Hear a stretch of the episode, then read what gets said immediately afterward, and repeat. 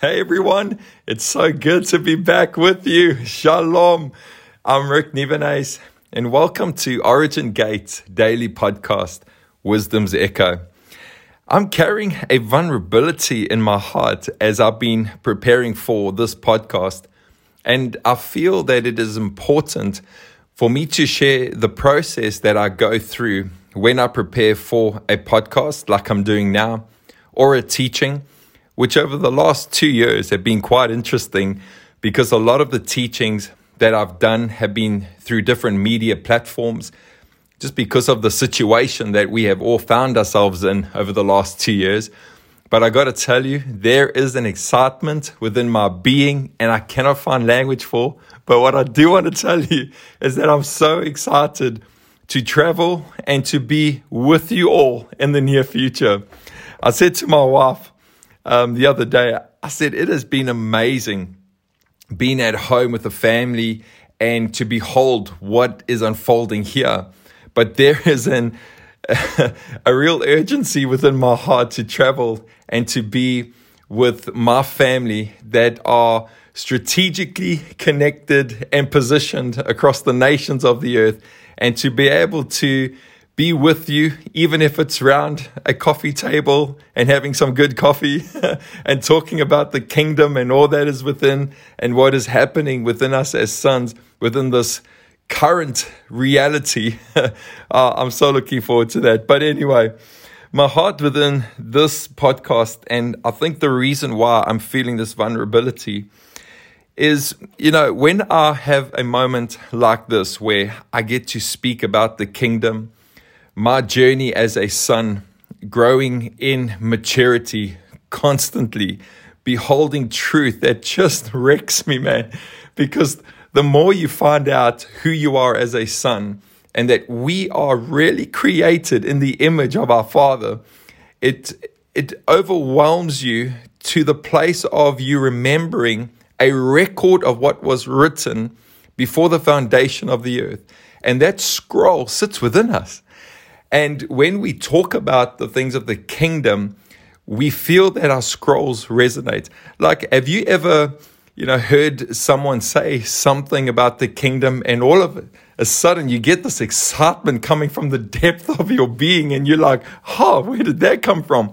It's your scroll remembering that what Yahweh wrote about you before the foundation of the earth.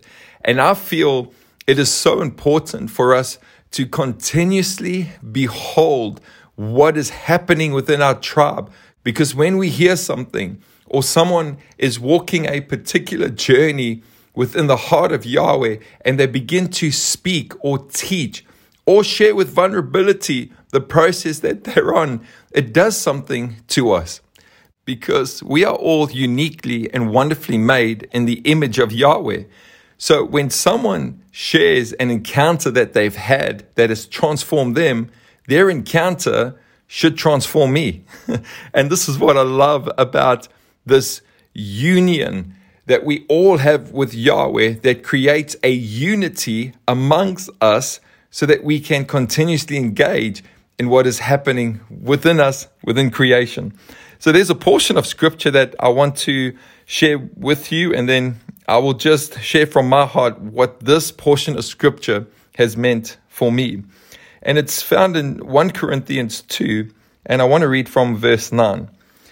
It says, However, as it is written, no eye has seen, nor ear has heard, no mind has conceived what Yahweh has prepared for those who love him.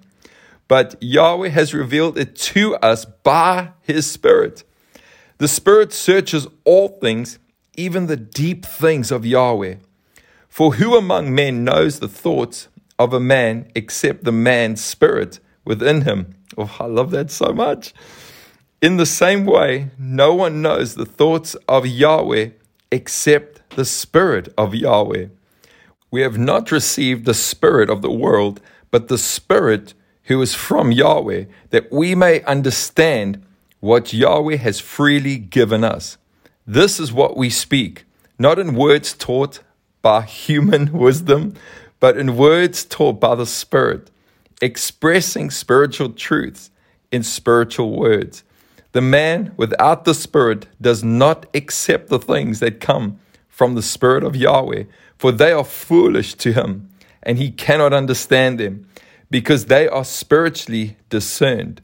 The spiritual man makes judgments about all things, but he himself is not subject to any man's judgment. For who has known the mind of the Lord that he may instruct him? But we have the mind of Christ. Like this for me has been fascinating because as I've personally been sitting within this to share through this podcast with vulnerability what I've been carrying within my heart for you, I feel that it is important for us to understand that what is currently unfolding within us as sons, within creation, especially within this time, it is not about an intellectual matter. We don't have to try comprehend or understand the things that has been revealed to us as sons. And I want to go a step further and say, if you try to comprehend and understand it, you could think yourself out of something that could transform your life to bring a kingdom that has not yet been revealed within creation. Well, let that just sit for a moment. because here in 1 Corinthians chapter 2, verse 14, Paul says, The man without the Spirit does not accept the things that come from the Spirit of Yahweh, for they are foolish to him, and he cannot understand them because they are spiritually discerned.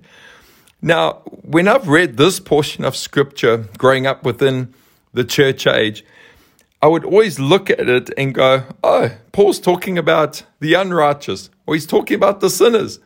And for a moment, I realized hang on, he could also be speaking to those that have traded into a religious system, concepts and ideas that have warred against the knowledge of who they are as sons seated within the heavenly realms that could have a memory in who they are before the foundation of the earth and that what Yahweh spoke and framed within them. you know, I hope this is making sense because I'm like, we don't have to comprehend or understand the things that Yahweh is revealing to us because it's not the understanding that opens up realms for an encounter. It's your position through pursuit, your position within Yeshua by faith that opens up that realm for us. Then, when we sit in that realm and we behold the mystery in who we are, it's that what transforms us. Then the mind begins to comprehend in time what has happened. And I believe that is through the understanding that we can frame things to teach so that others can co labor, arc, trade into a mystery that now has become their portion through a belief. Oh, that was a mouthful, but again, I told you I'm going to be vulnerable because when I speak about the things of the kingdom, I get so excited, passionate about this because of what I've seen this pursuit do to me. It's transformed my life completely. And when I get opportunities like this, or when I teach, as I've mentioned, over the last two years, which has been interesting through the media platforms, speaking to a camera and trying to behold those that are engaging, watching, and beholding what is happening. But like my heart is, I understand the responsibility and the authority that comes when we begin to speak about a personal journey that we've been through, personal encounters that have wrecked us, transformed us, and has led us into this co laboring relationship with Yahweh.